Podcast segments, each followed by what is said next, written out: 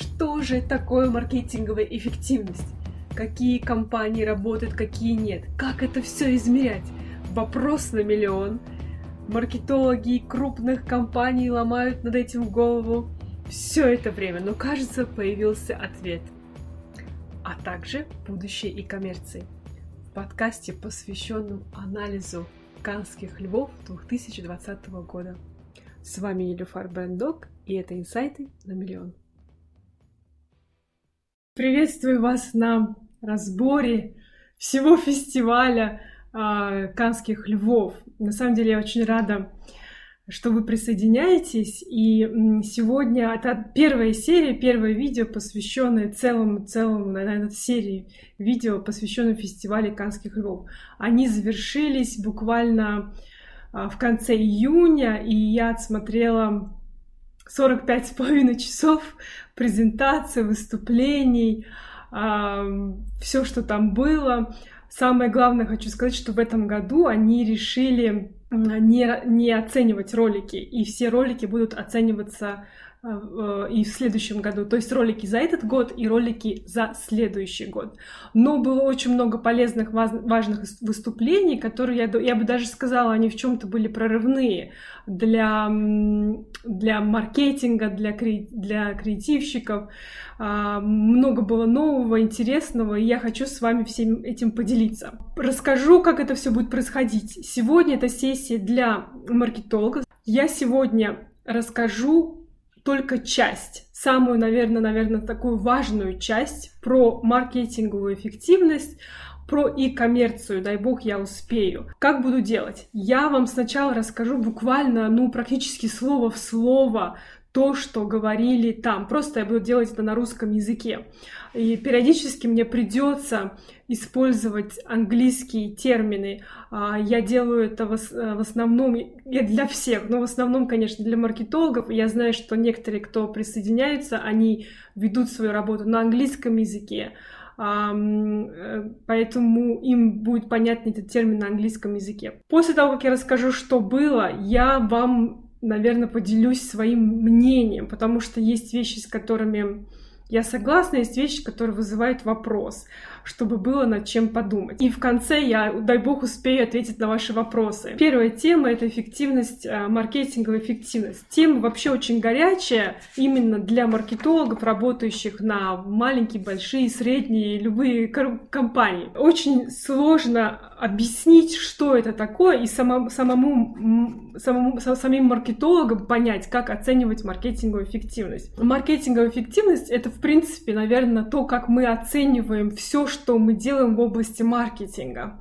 Все компании, все инструменты, все, что делается для того, чтобы продвигать бренды. В этот раз на, на Канах выступали два эксперта, которые именно занимаются маркетинговой эффективностью. Это Джеймс Харман и Питер Филд. Они проанализировали, они решили сделать такой что-то прорыв в этой области. Они проанализировали 4863 кейса которые э, подавали на награду на Канские львы. Они также проанализировали кейсы, которые подавались на... Есть такая платформа, называется Work. Там э, люди рассказывают, то есть большие бренды, они делятся, не всегда большие бренды, они делятся какими-то своими, так сказать, документами, рассказывают своими кейсами, что они сделали, как сработало, что не сработало. И вот они проанализировали всю эту базу данных, да, абсолютно титанический труд, и они это сделали не просто так, а за последние 8 лет, то есть с 2011 по 2019 год. Они проделали огромную работу. А, чтобы наконец прийти и сказать, что такое маркетинговая эффективность. Самый большой, наверное, для них был инсайт, ну, те, кто в маркетинге, для них это может быть небольшой инсайт, то, что до сих пор нет среди. Представляете, они это сделали, анализ не только за 8 лет, не только почти 5000 кейсов, они это сделали по всем ключевым рынкам, то есть 100% туда попали кейсы из России, из Украины, там были кейсы из Турции, ну, серьезно, все самые большие ключевые рынки для рекламы. И, в принципе, если, например, более маленькие рынки подавали свои кейсы в Каны, например, Казахстан, то этот кейс тоже был изучен. К чему они пришли? Прежде всего, что мы все, все маркетологи, в какой бы компании мы ни работали, в какой стране, у нас нет одного общего определения маркетинговой эффективности. А, неважно, на каком бренде мы работаем. А, и когда, даже когда мы сами а, презентуем, рассказываем, вот смотрите, мы сделали то-то, то-то, у нас получились классные результаты, и даже руководитель может спросить, ну какие у вас результаты? И иногда мы говорим, вот посмотрите, какое количество лайки, лайков получила наша компания. Иногда мы говорим, какое количество репостов, решеров, там, или продажи, или доля рынка, или мы все время говорим какие-то разные вещи. И очень часто маркетологи, что скрывать, вы сами знаете, мы креативные люди, мы все время можем показать, как у нас хорошо прошла кампания. Иногда там скроем результат здесь, покажем результат здесь. И, в принципе, нет одного такого стандарта в нашей индустрии. Что же такое маркетинговый эффективность? Как оценивать, сработала ли маркетинговая кампания, сработал ли креатив, все наши инструменты или не сработали? И вот проанализировав все это, эти эксперты по маркетинговой эффективности вышли с таким инструментом, я бы даже так сказала, с группой инструментов. Я их э, постараюсь объяснить как можно проще.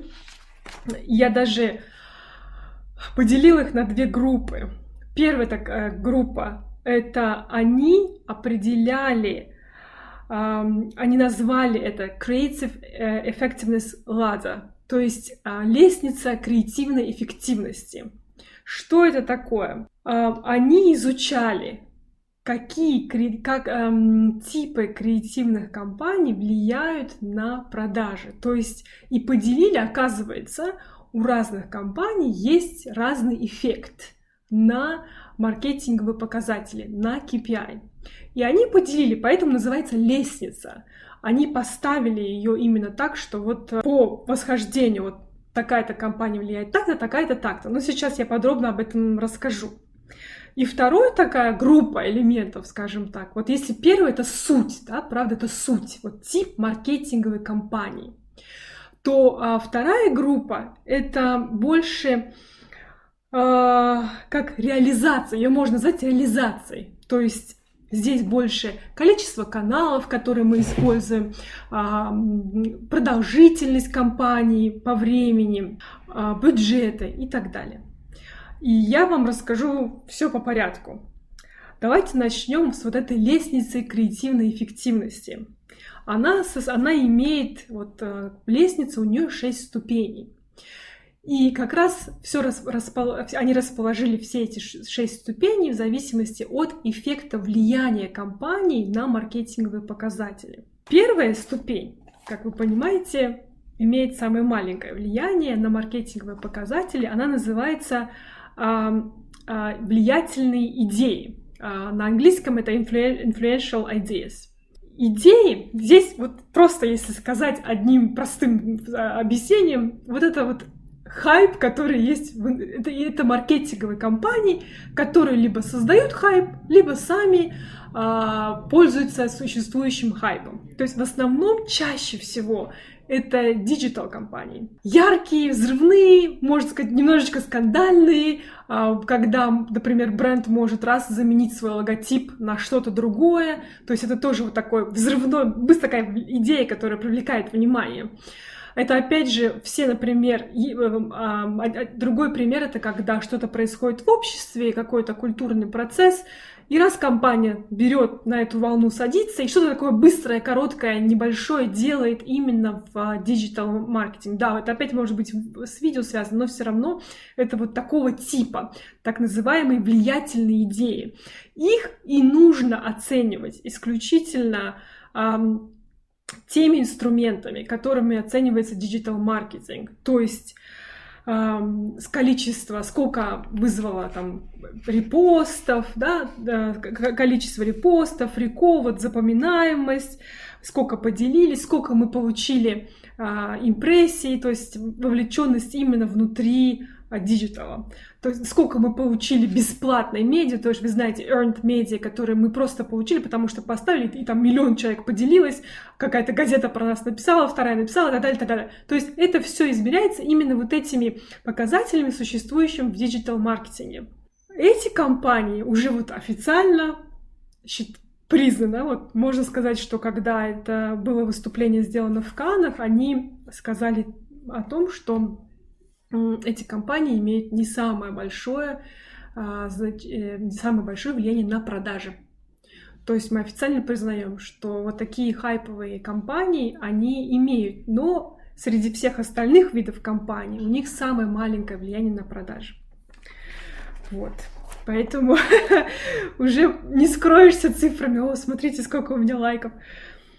Э, второй, вторая, вторая ступень, второй тип компании называется Behavior Breakthrough. То есть это изменение поведения, если так можно сказать, поведения потребителя вокруг вашего бренда. То есть, когда мы то, что мы делаем, то есть компания, которая э, создана, она помогла что-то изменить именно в отношении вашего бренда. То есть люди попробовали ваш бренд, люди купили, пересмотрели, подумали, а, стали покупать больше. То есть поменяли поведение в отношении вашего бренда.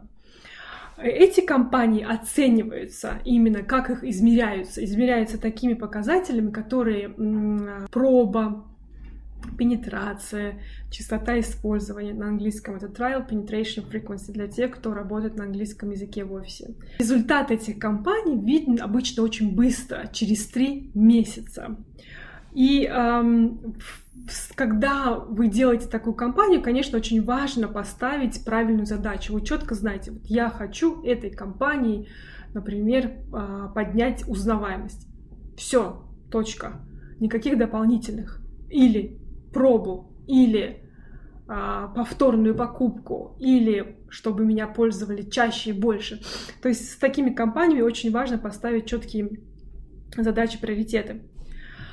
Третий тип а, компаний, третий тип компаний, которые, то, то есть вот второй, он, он, конечно, имеет уже большее влияние да, на продажи. Естественно, когда люди начинают нас пробовать, когда у нас увеличивается такой показатель, как проба, проникновение, там, чистота, естественно, это уже э, имеет прямое влияние на продажи. То есть они намного, эта компания лучше, чем просто вот такой диджитальный хайп, чем первая, да, вот, которая и, и, э, влиятельная идея.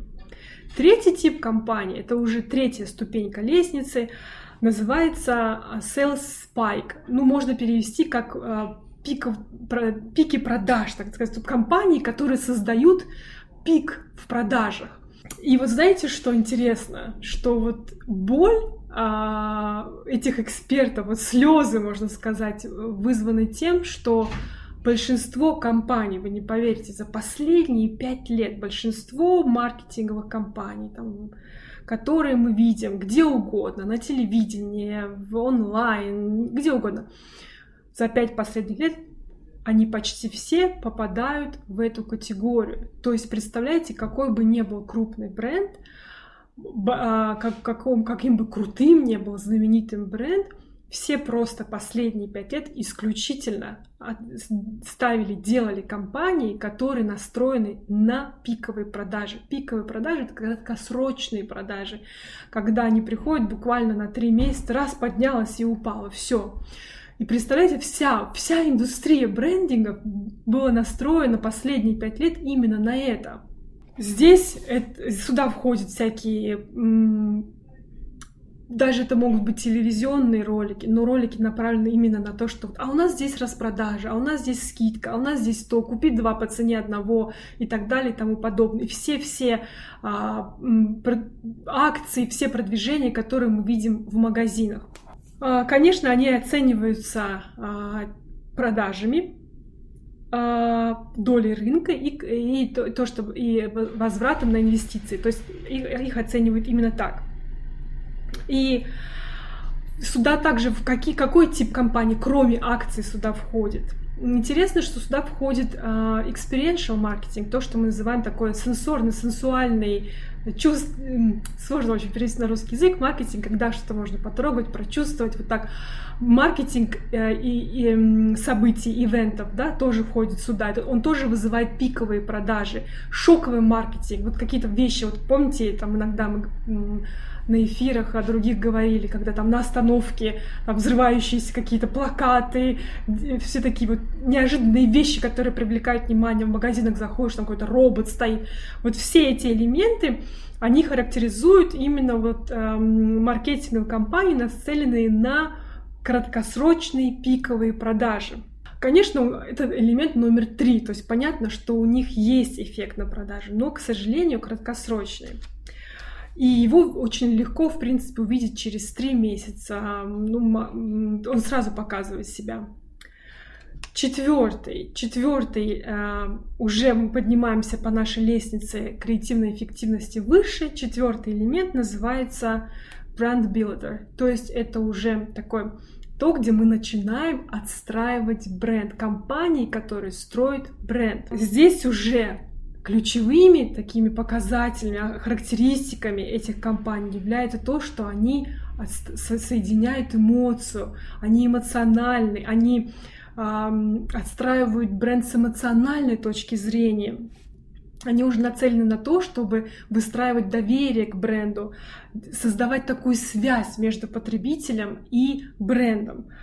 Они, эти компании оцениваются эм, такими показателями, как ну, называется на английском brand health, здоровье бренда, когда мы оцениваем позиционирование, мы оцениваем equity, то есть оцениваем атрибуты бренда. Приходит такой отчет, где мы видим наш бренд, он получил те ассоциации, которые мы хотим, мы отстроили те ассоциации в голове потребителя или нет. То есть э, лояльностью, э, намерением о покупке, purchase intent, да, это все, всеми этими показателями оцениваются э, маркетинговые компании.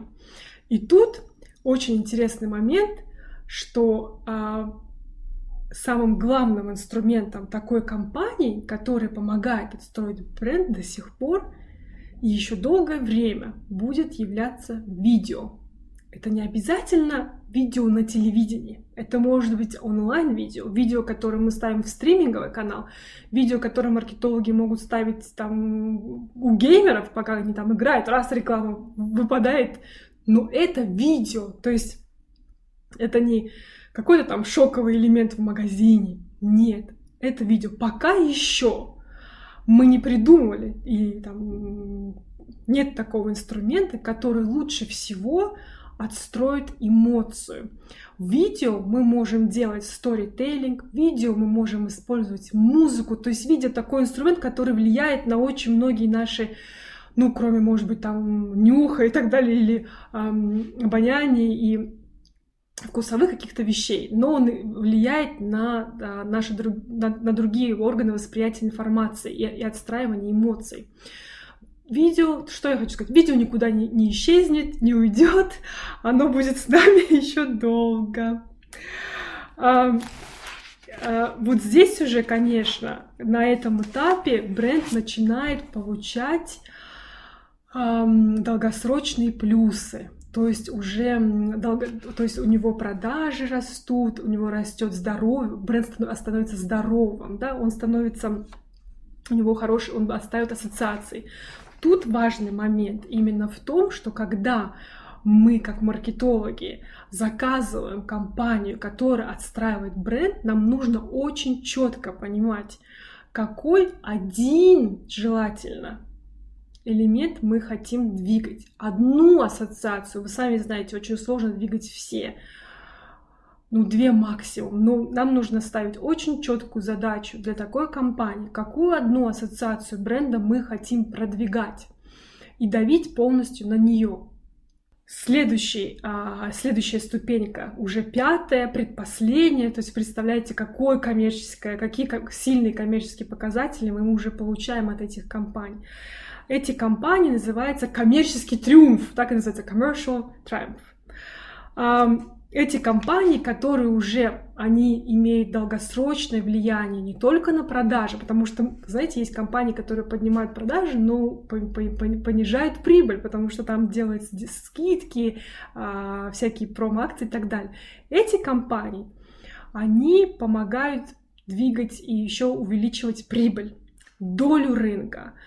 Они помогают, а, конечно же, одновременно двигают бренд здоровья, бренд вверх оцениваются прибылью, продажами, долей рынка и вот ассоциациями бренда. Опять же, здесь уже показатели а, видны долгосрочно, через 6 месяцев. Их нужно смотреть не так, вот вчера поставили, завтра посмотрели, или 3 месяца. Нет, это 6 месяцев, это 12 месяцев, это 18 месяцев. Это вот настолько компания должна длиться настолько долго. И она дает свои плоды через такое, в принципе, значительное время. Что здесь, какие два интересных момента? Опять же, видео, мы никуда без него не уйдем. Чем выше мы идем по этой лестнице, тем больше имеет значение видео для нас, как для маркетологов. Опять же, где мы решаем это, где мы захотим это ставить, это уже наше дело, в зависимости там, от бренда, а, в стриминговом канале или на телевидении, но без видео пока никуда. И второй здесь очень интересный момент. А, здесь уже в игру вступает упаковка. То есть эм, в коммерческом триумфе, в триумфе участвует э, другой такой важный инструмент коммуникации, как упаковка.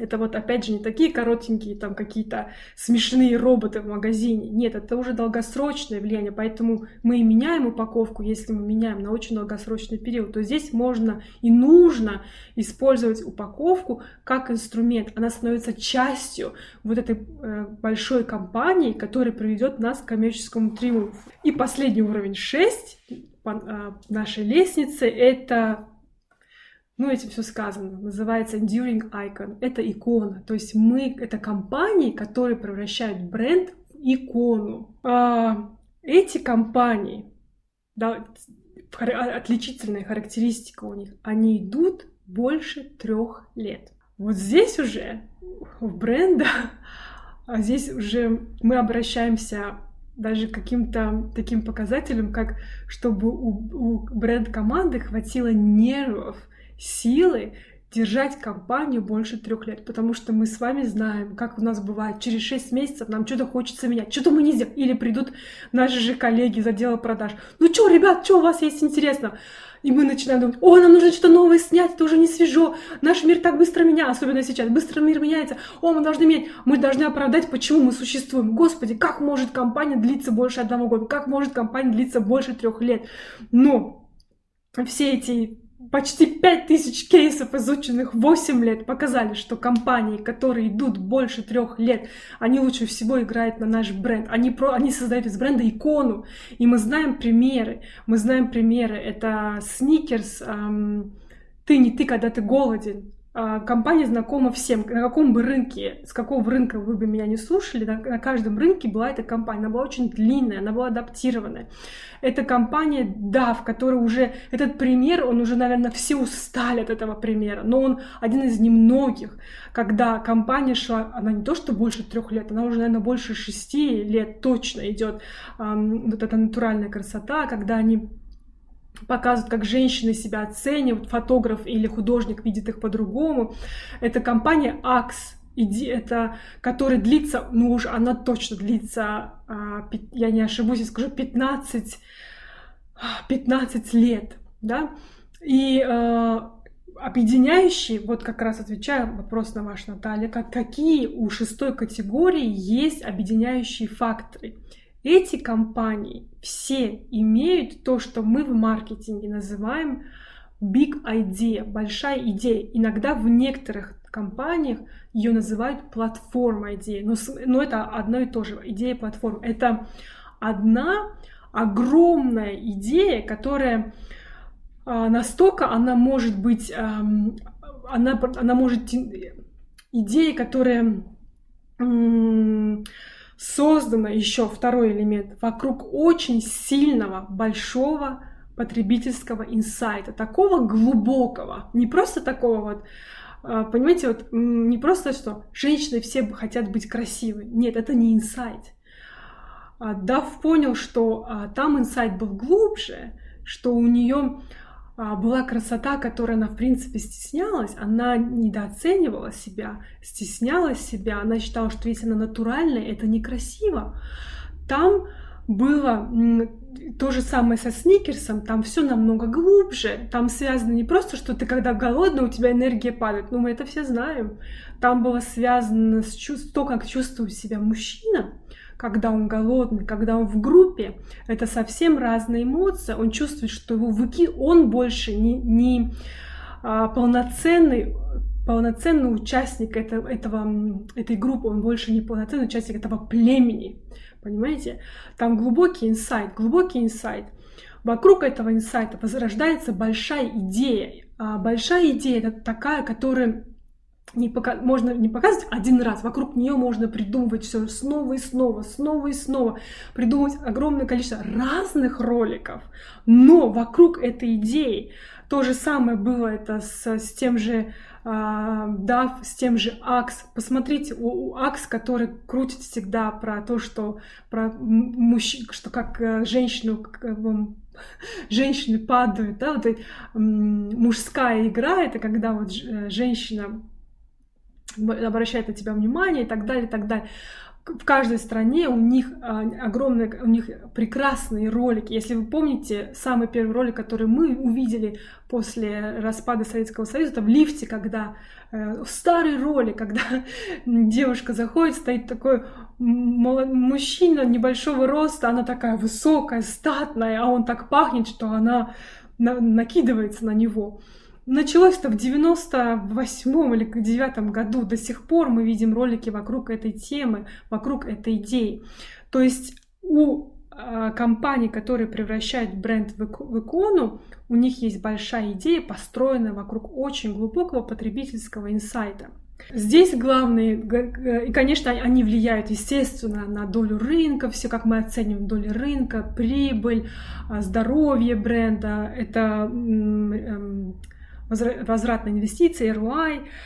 И тут, как просто повторюсь, тут самое главное даже, чтобы у маркетолога хватило нервов не спрыгивать а, с этой компании. Не спрыгивать. Да, успешно крутит этот ролик периодически про то, как женщины себя чувствуют, как художник их рисует. Они не стесняются, они время от времени раз его снова ставят. И все у них хорошо, у них, ну, по крайней мере, на Западе, в Великобритании, у них хорошие доллары. В России не другая ситуация, но а, на Западе это хорошо сработало, потому что здесь все-таки натуральная красота — это а, более близкий инсайт.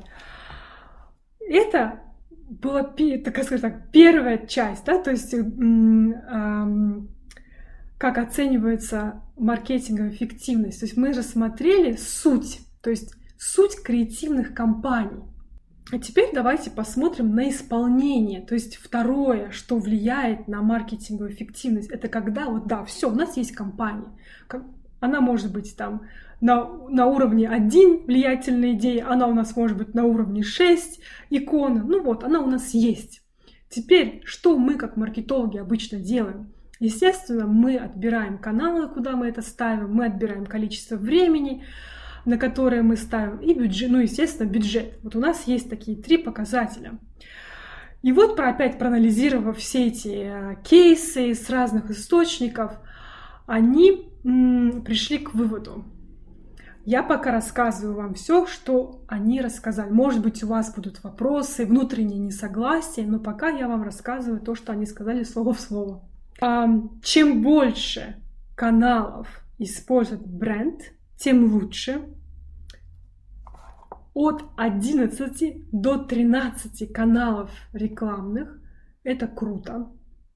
При этом, ну знаете, при этом хочу обратить ваше внимание, разница между пятью каналами и десятью каналами не такая большая. То есть если ваш бренд использует 5 каналов, а не, например, 10, то разницы вы не почувствуете. Но разница будет, когда уже это будет 11 канал, 12 или 13 канал. То есть, все, то есть получается так, если денег нет много, то лучше 5, чем 10, например. То есть разницы у вас не будет. Но если есть бюджет, нужно идти на 11, 12 или 13 каналов. рекламных, то есть куда ставить. Под каналами имеется в виду, например, телевидение, онлайн, в онлайне тоже разные, может быть, стриминговые, может быть, реклама в каком-то определенном сайте, э, может быть, реклама в подкасте, как это радио, условно говоря, в каком-то печатном издании, в онлайн-газете, в бумажной газете. Вот это все, все, все каналы. Это магазин, это каналы. В принципе, упаковка, можно сказать, канала. То есть э, их очень много. А с digital ом, стало вообще больше. Дальше количество, продолжительность, сколько месяцев вы крутите эти компании, да, сколько месяцев. Так вот, самый большой эффект а, вызывает компании, которые крутятся больше трех лет. При этом, опять же, хочу обратить ваше внимание, разница между 6 и 18 месяцами не такая большая. То есть, а получается так, если у вас бюджет небольшой, то в принципе 6 месяцев даст вам такой же эффект, как 18 месяцев. Но все, что уже больше, то есть все, что уже больше двух, особенно трех лет, это, конечно, дает огромный прирост, огромный прирост ваших показателей, то есть продажи, прибыль, доля рынка и так далее. Бюджет Здесь такое дело относительно, потому что они, конечно, давали бюджет, они все равно эти кейсы от больших брендов. Сейчас я скажу суммы, это, эм, огромные суммы, то есть средний бюджет это от полмиллиона долларов до одного миллиона долларов. А, конечно, может быть, на ваш бренд нет таких бюджетов, но это поэтому здесь нужно, конечно, исходить из того рынка, где вы есть. Из того рынка, где вы есть. То есть, ну, смысл такой, чем больше бюджет, бюджет, чем лучше. Еще парочку, прежде чем я перейду к анализу, может быть, э, какой-то небольшой критики, я, я еще поделюсь парочками таких э, вещей, которые а, их советами, их подсказками, которыми они поделились. Я считаю, что и уже это как бы есть под это доказательная база. Я считаю, важно об этом сказать. То, что, то, что, называет, то, что мы называем share of voice, то есть а, доля вашего голоса, скажем так. То есть, когда мы говорим это, какое покрытие вы получаете, я стараюсь на русском объяснить, какое покрытие вы получаете, когда вы выходите, допустим, на телевидение, на телевидение условно, вышло 10 а, брендов, среди них вы один. И вот вы из всего, всего можно купить 100 минут, например. Вот сколько из этих 100 минут купили вы? Вот это ваша доля, так сказать, вашего голоса. И здесь важный момент, что если вы хотите поднимать долю рынка, если ваша доля рынка, например, на рынке 5%, то вам очень важно, чтобы ваша доля голоса была больше 5%. То есть сейчас это уже а, доказано, что это так, это работает. Вам желательно ставить 6-7, ну желательно в два раза больше. Если у вас 5% доля рынка, желательно, чтобы у вас была эм, доля голоса, share of voice 10%, например. Думаю, что очень, кстати, важный момент, хорошо, что уже есть такая доказательная база. И э, дальше бюджет, опять же, такая рекомендация, всего стопроцентный бюджет, э, когда 60% лучше отдать под долгосрочно, под компании, которые помогают отстраивать бренд долгосрочно. 40% под вот такую активацию, под активности, которые краткосрочные. То есть, скажем так, помните, если мы говорили про эту лестницу, то первая ступенька была вот эти хайповые идеи, а, э, да, то есть вот можно сказать от первой до третьей, когда вот хайповые идеи, изменение поведения вокруг бренда, вот такие пиковые продажи, то вот на такие компании рекомендуется 40% бюджета на другие компании, когда уже там у нас коммерческий триумф, здоровье бренда и икона, которые помогают, для них рекомендуется 60% вашего бюджета. Это, конечно, здорово, что теперь уже это как бы обосновано. И эм, э, предвкушая вопросы, которые потом были, и которые тоже были лично у меня, они сразу заявили, что если у вас маленький бюджет, все равно если у вас маленький бренд, эти же рекомендации все равно на это работают. То есть, естественно, когда бренд более маленький, а, бюджет не такой может быть большой, но все равно эти рекомендации работают. И здесь рекомендуется все равно идти а, использовать как можно больше количество каналов и продолжать свою рекламу как можно дольше. Вот это была основная часть. И самое главное, то, что а, ту работу, которую они проделали, то, что они презентовали, все документы на 120 страниц, которые я изучила.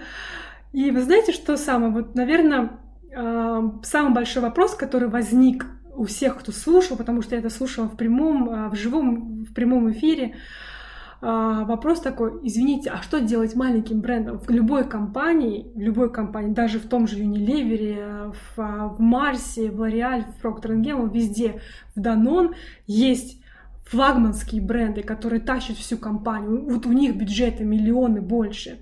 Но всегда их сколько? Пять? А остальные 20 малюсенькие, но которые точно так же делают а, делают продажи. И, конечно, возникали вопросы, а что делать маленьким брендом? Как это так? У вас маленький бюджет, но ставьте как, как можно больше количество каналов. Как это так? У вас маленький бюджет, но ставьте как можно дольше. Ну что, это не такой совет, который э, вопрос буквально в прямом эфире, ну каждый, вот серьезно, второй вопрос был именно такой, что делать? Это был точно такой же мой вопрос. И при этом, когда, ты, когда я прочитала документ, который они а, дали нам потом, и там была вот, знаете, вот такая маленькая звездочка приписанная, когда вот, когда мы покупаем сервисы, да, такие звездочки бывают, вот, и там было приписано, что вот на маленькие бренды у них не так много данных и показателей а, на маленькие бюджеты, поэтому вроде бы они просто экстраполируют свои знания, то есть не факт, что это до конца доказано. И, ну, мой, наверное, знаете, самый большой такой комментарий к этому всему. Это я очень приветствую то, что они а, весь их анализ, я приветствую все их выводы, они замечательные, правильные и они откликаются всему моему опыту. Но единственное, что меня смущает всегда, маркетинг и брендинг, он в некотором роде иногда становится вот такой какой-то небольшой между превращается, особенно среди крупных брендов, какой-то между собойчик. То есть, которые вот смотрят, выберут, вот пусть это было 5000 кейсов, да, но, скорее всего, это все были кейсы на крупные бренды, которые смотрят и анализируют исключительно вот такую маленький по представительности, да, их много, 5000, но по качественному представлению их мало, это огромные бренды, и они делают одни и те же в некотором роде выводы. Потому что если верить этому, если верить, что вот как работает а, маркетинг, как работает брендинг, что приносит продажи. Если верить только этому, то возникает вопрос, извините, а почему, откуда у нас появилось так много стартапов, так много стартапов превратилось в хорошие, солидные, не даже средние, крупные бренды, которые те же компании, как Unilever, купили. Стартапы не оперировали этим, понимаете? Они, у них нет такого, по определению, у них нет такого бюджета, у них нет такого огромного количества каналов, возможности все сделать. Там все работает по-другому. То есть я считаю, что а, этот вопрос не был освещен, потому что возьмем тот, те, же самые, а, те же самые знаки, которые появились, которые скупает Марс, которые скупает Unilever, который купил не, недавно за большие деньги целый снаковый бренд Грация, пиво Брюдок. Как он, как он появился, правда? Он появился из ниоткуда, нам кажется, появился из ниоткуда. Огромная конкуренция. В каждом магазине Великобритании он стоит. В каждом, от малюсенького до крупнейшего, до самого дорогого магазина, там стоит пиво Брюдок. И поэтому я считаю, что это не единственный способ, как можно отстроить бренд, как можно его превратить. Они же отстроили, они сделали их такими крупными, что все большие компании хотят их купить. Это не единственный способ. И в современном мире сегодня, когда с одной стороны весь этот маркетинг, он основан на таком масс, на, на философии массовости и массового производства и массовой коммуникации до сих пор. Он до сих пор основан на прекрасной книжки, на прекрасной идее Байрона Шарпа «Как растут бренды». Да, так оно и есть. Но это не единственный способ, и он не помогает маленьким брендам. И в дальнейшем а, следующие презентации, которые я, я слушала там, была такая прекрасная презентация, где сказали, сказал спикер гениальную вещь. Ниш is the new mass. Ниша — это новая массовость. Это абсолютно верно. У ниши, и она тоже сказала, я просто а, не могу согласиться больше, я говорю словами, все крупные бренды стесняются этого слова. Так оно и есть. Я тоже замечаю. Стесняется слово ниша, нишевый маркетинг. О, о, как это можно делать маркетинг здесь и здесь, здесь и здесь, здесь и так. Прекрасно можно делать. И а, маркетинг, комьюнити, маркетинг а, сообществ, маркетинг групп, за этим стоит будущее. Следующий, э, наверное, следующий эфир посвящу это стоит. Там был прекрасный кейс-стадий от большого бренда, от Котекса. Да, он не такой большой, как Always, но это женская гигиена, но знаменитый бренд, это не так, который пошел именно в сторону так называемого нишевого маркетинга. Он пошел работать с одним определенным сообществом. То есть мой вопрос и моя основная критика к этому, что это не единственный способ, как можно растить бренд, не единственный способ э, роста бренда на рынке. А, есть другие способы, которые могут быть более актуальны сегодня, которыми пользуются большие большое количество стартапов бренд и более маленьких брендов, которые стали сегодня знаменитыми. Я помню, у нас у меня мало времени, 18 минут, и я хотела рассказать вам вторую важную тему, и успеть, может, хотя бы на несколько вопросов ответить, это тема про e-коммерцию. Мне кажется, очень важный момент, я, э, о чем я хочу рассказать, и сделать такую официальную, скажем, такая официальная новость. Ребята, Китай — это будущее. Вот именно в отношении digital и e-commerce. Уже это признал весь западный мир, правда. Если мы не, мы не говорим, что а будущее стоит там э, каннские львы, теперь будут награждать только китайские бренды. Нет. Но в отношении digital маркетинг, в отношении эм, e-коммерции, в отношении всего этого э, Китай туда сейчас смотрят все абсолютно. И это больше не Запад. Э, э, всякая вот эта а, виртуальная реальность, э, augmented reality, то есть все эти вот штучки, это все Китай. И вот тут я вам расскажу, что они опять рассказали, и, наверное, свою, свою, свой взгляд. Вот здесь, наверное, я вам скажу так, что эм, я тут более критично отношусь к этому вопросу. Но что думают на Западе рекламщики, э, маркетологи? Они думают, что наша и-коммерция превратится в то, что, происходит сейчас в Китае. Что происходит в Китае?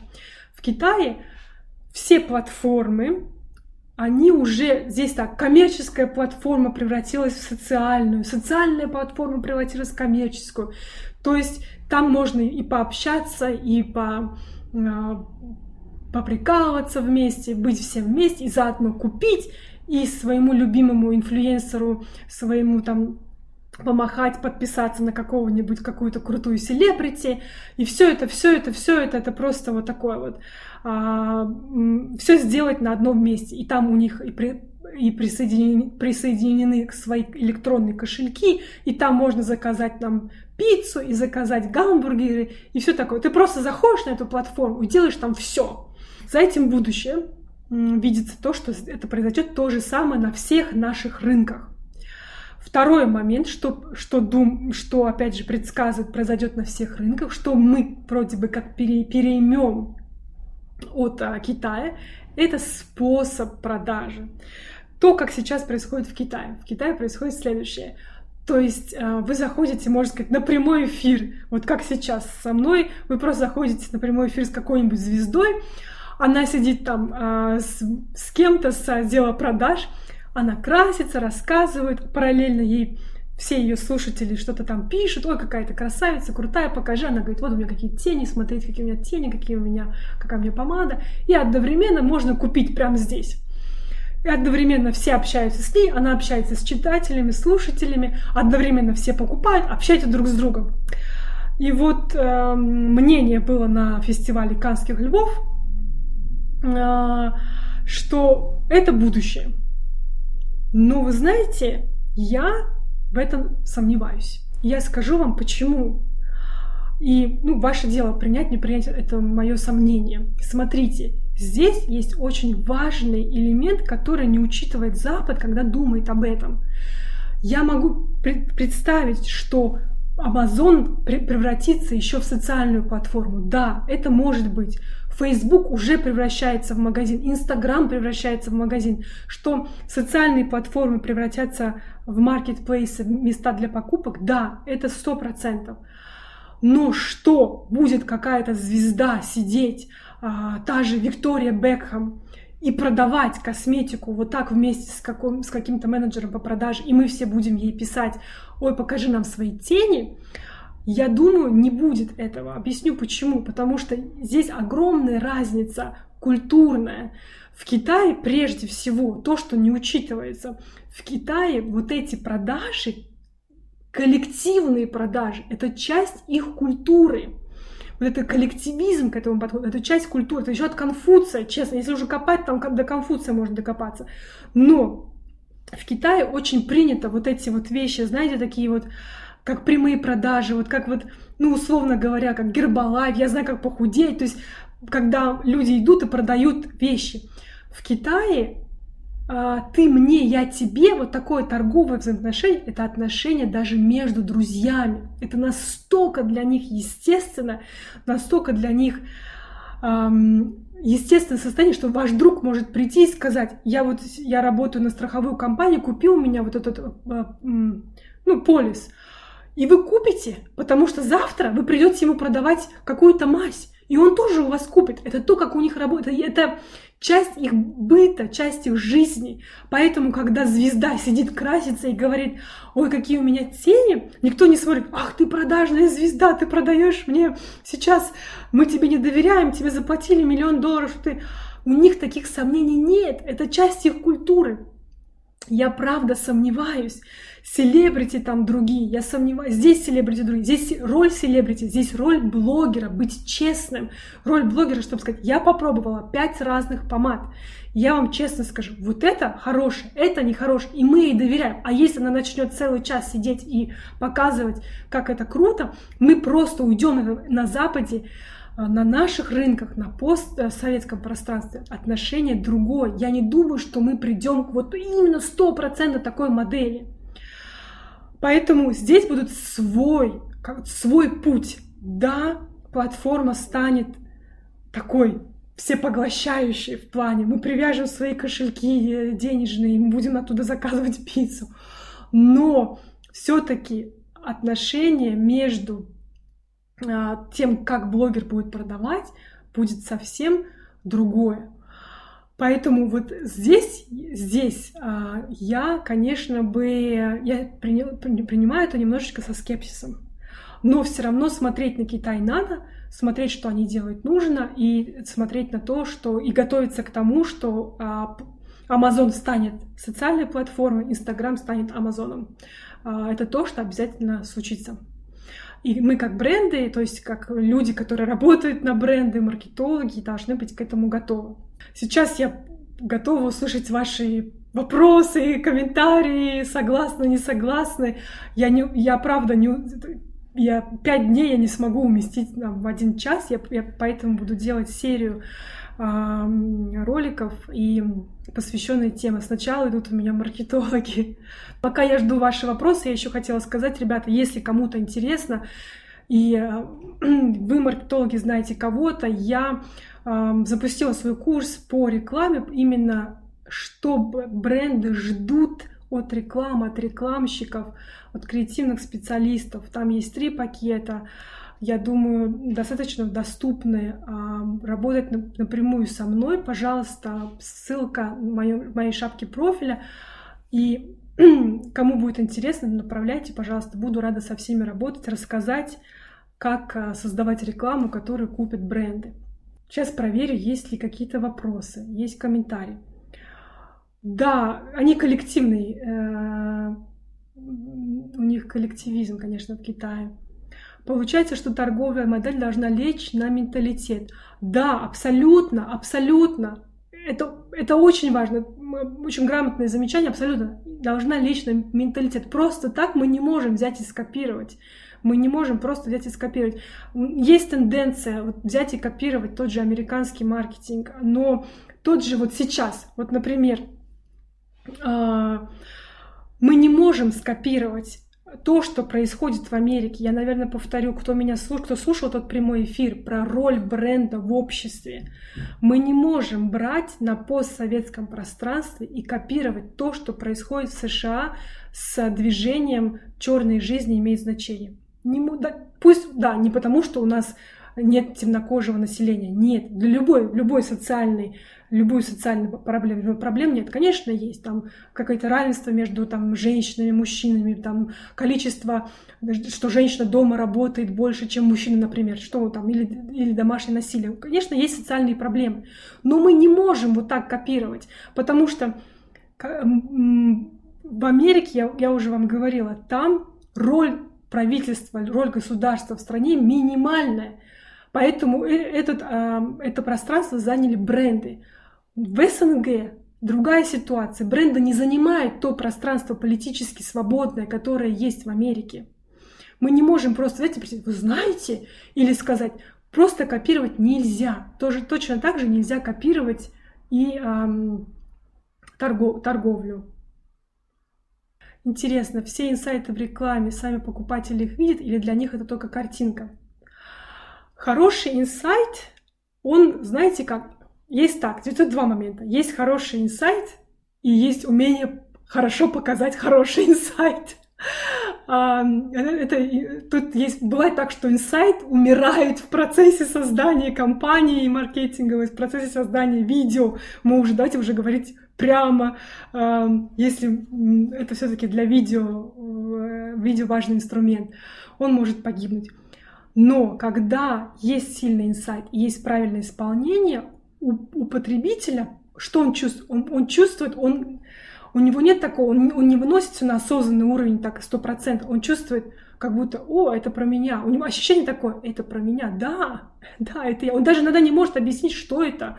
Ну так, да, да, да, это вот точно, точно, это я. Вот это ощущение. Вот так оценивается сработала ли компания именно на уровне инсайта или нет. Мне кажется, что слишком наш менталитет отличается от китайского во многом. Ох, знаете как, есть один маленький элемент, который есть у всех тюркских народов и китайский одинаковый.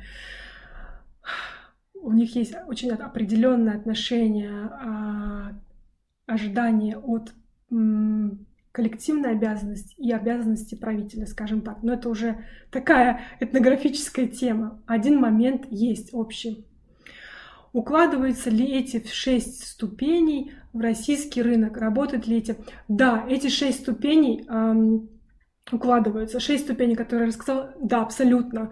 Вы знаете, наш российский маркетинг отстраивался по законам американского западного маркетинга и не по законам там японского маркетинга или китайского, да, поэтому мы уже больше в этом плане похожи на них, больше по восприятию информации и так далее. Поэтому и, и канские львы, все эти ученые все-таки в большей степени они анализировали западный рынок. Эти все шесть ступеней применимы. А, Еще если есть, я а, буду так. Какие аргументы работают, чтобы убедить в активности ниши? Как преодолеть страх? Какие аргументы работают, чтобы убедить в эффективности нишевости? Как преодолеть страх бизнеса, донести то, что нужно потребителю? Знаете, я сама с удовольствием хочу найти этот аргумент, потому что я уже сколько лет не могу этот аргумент донести. И а, тот, тот спикер, который я слушала на, на фестивале, она говорила то же самое. Я, я тоже не знаю, как донести это. Вы знаете, а, я, помогите мне, правда. Бренды, а, брендам страшно, бренды не знают, аргументы, может быть, знаете как? Вот кейс-стадии, я теперь думаю, я их теперь стала собирать кейс-стадии, которые особенно, я, я, знаете, что заметила? Работает аргумент, когда с брендами крупными работается так. а, сначала все вот эти новаторские вещи, новшества делают кто-то поменьше, маленький, потом вдруг какой-то смелый, знаменитый бренд, может быть, даже с маленькой долей рынка сделает, опаля, первая ласточка пошла. И потом вся эта крупная машина, крупный бренд еле-еле повернется и смотрит туда. Работает так. Я думаю, нужно, чтобы какой-то один знаменитый бренд сделал это. И вот, ура, есть Котекс, наконец. Я вам этот кейс-стади расскажу отдельно. Он просто стоит того, чтобы рассказать, потому что там они сделали все по правилам нишевого маркетинга, все по правилам группового маркетинга, когда они про себя, про то, что Котекс за этим стоит, там было связано с фильмом, они никто не знал до 17 серии.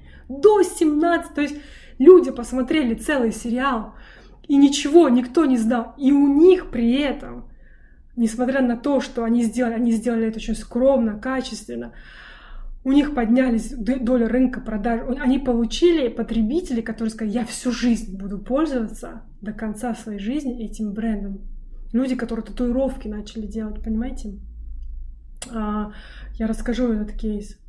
Да, маленький неизвестный бренд хочет и верит. И знаете, вот эти все бренды, тот же самый Брюдок, все эти бренды, которые которые сейчас покупают все, там, Diageo покупают эти бренды, Лини Левер, они же все сделали себя через нишевый маркетинг.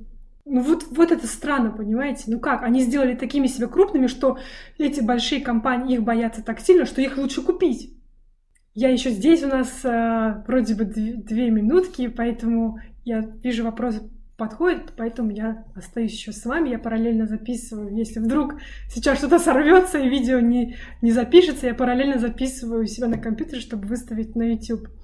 А то с Инстаграма что угодно бывает. Если вопросов э, нет, э, последние полторы минуты. Следующее, что, что еще ждать на следующих эфирах?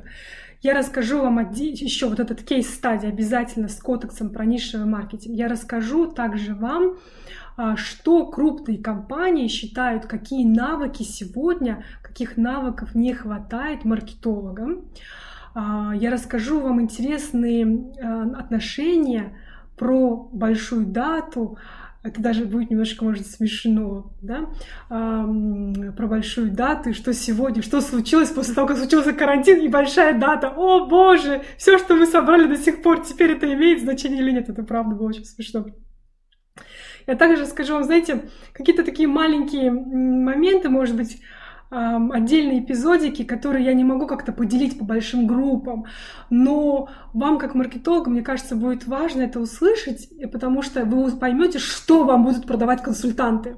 Правда. Например, были очень интересны, как обычные классические вещи, просто их перефразируют, дают какую-то новую фразу им, и продают под новым соусом, представляете? Поэтому я даже такие вещи вам расскажу, чтобы вы знали, что там ничего нового нет, это просто новое имя. Вот чего вам ждать на будущих эфирах. А, спасибо большое, что были со мной. Все подкасты вы можете найти в видео варианте на YouTube или на Instagram по тем же никам Нилюфар Бренд Ток.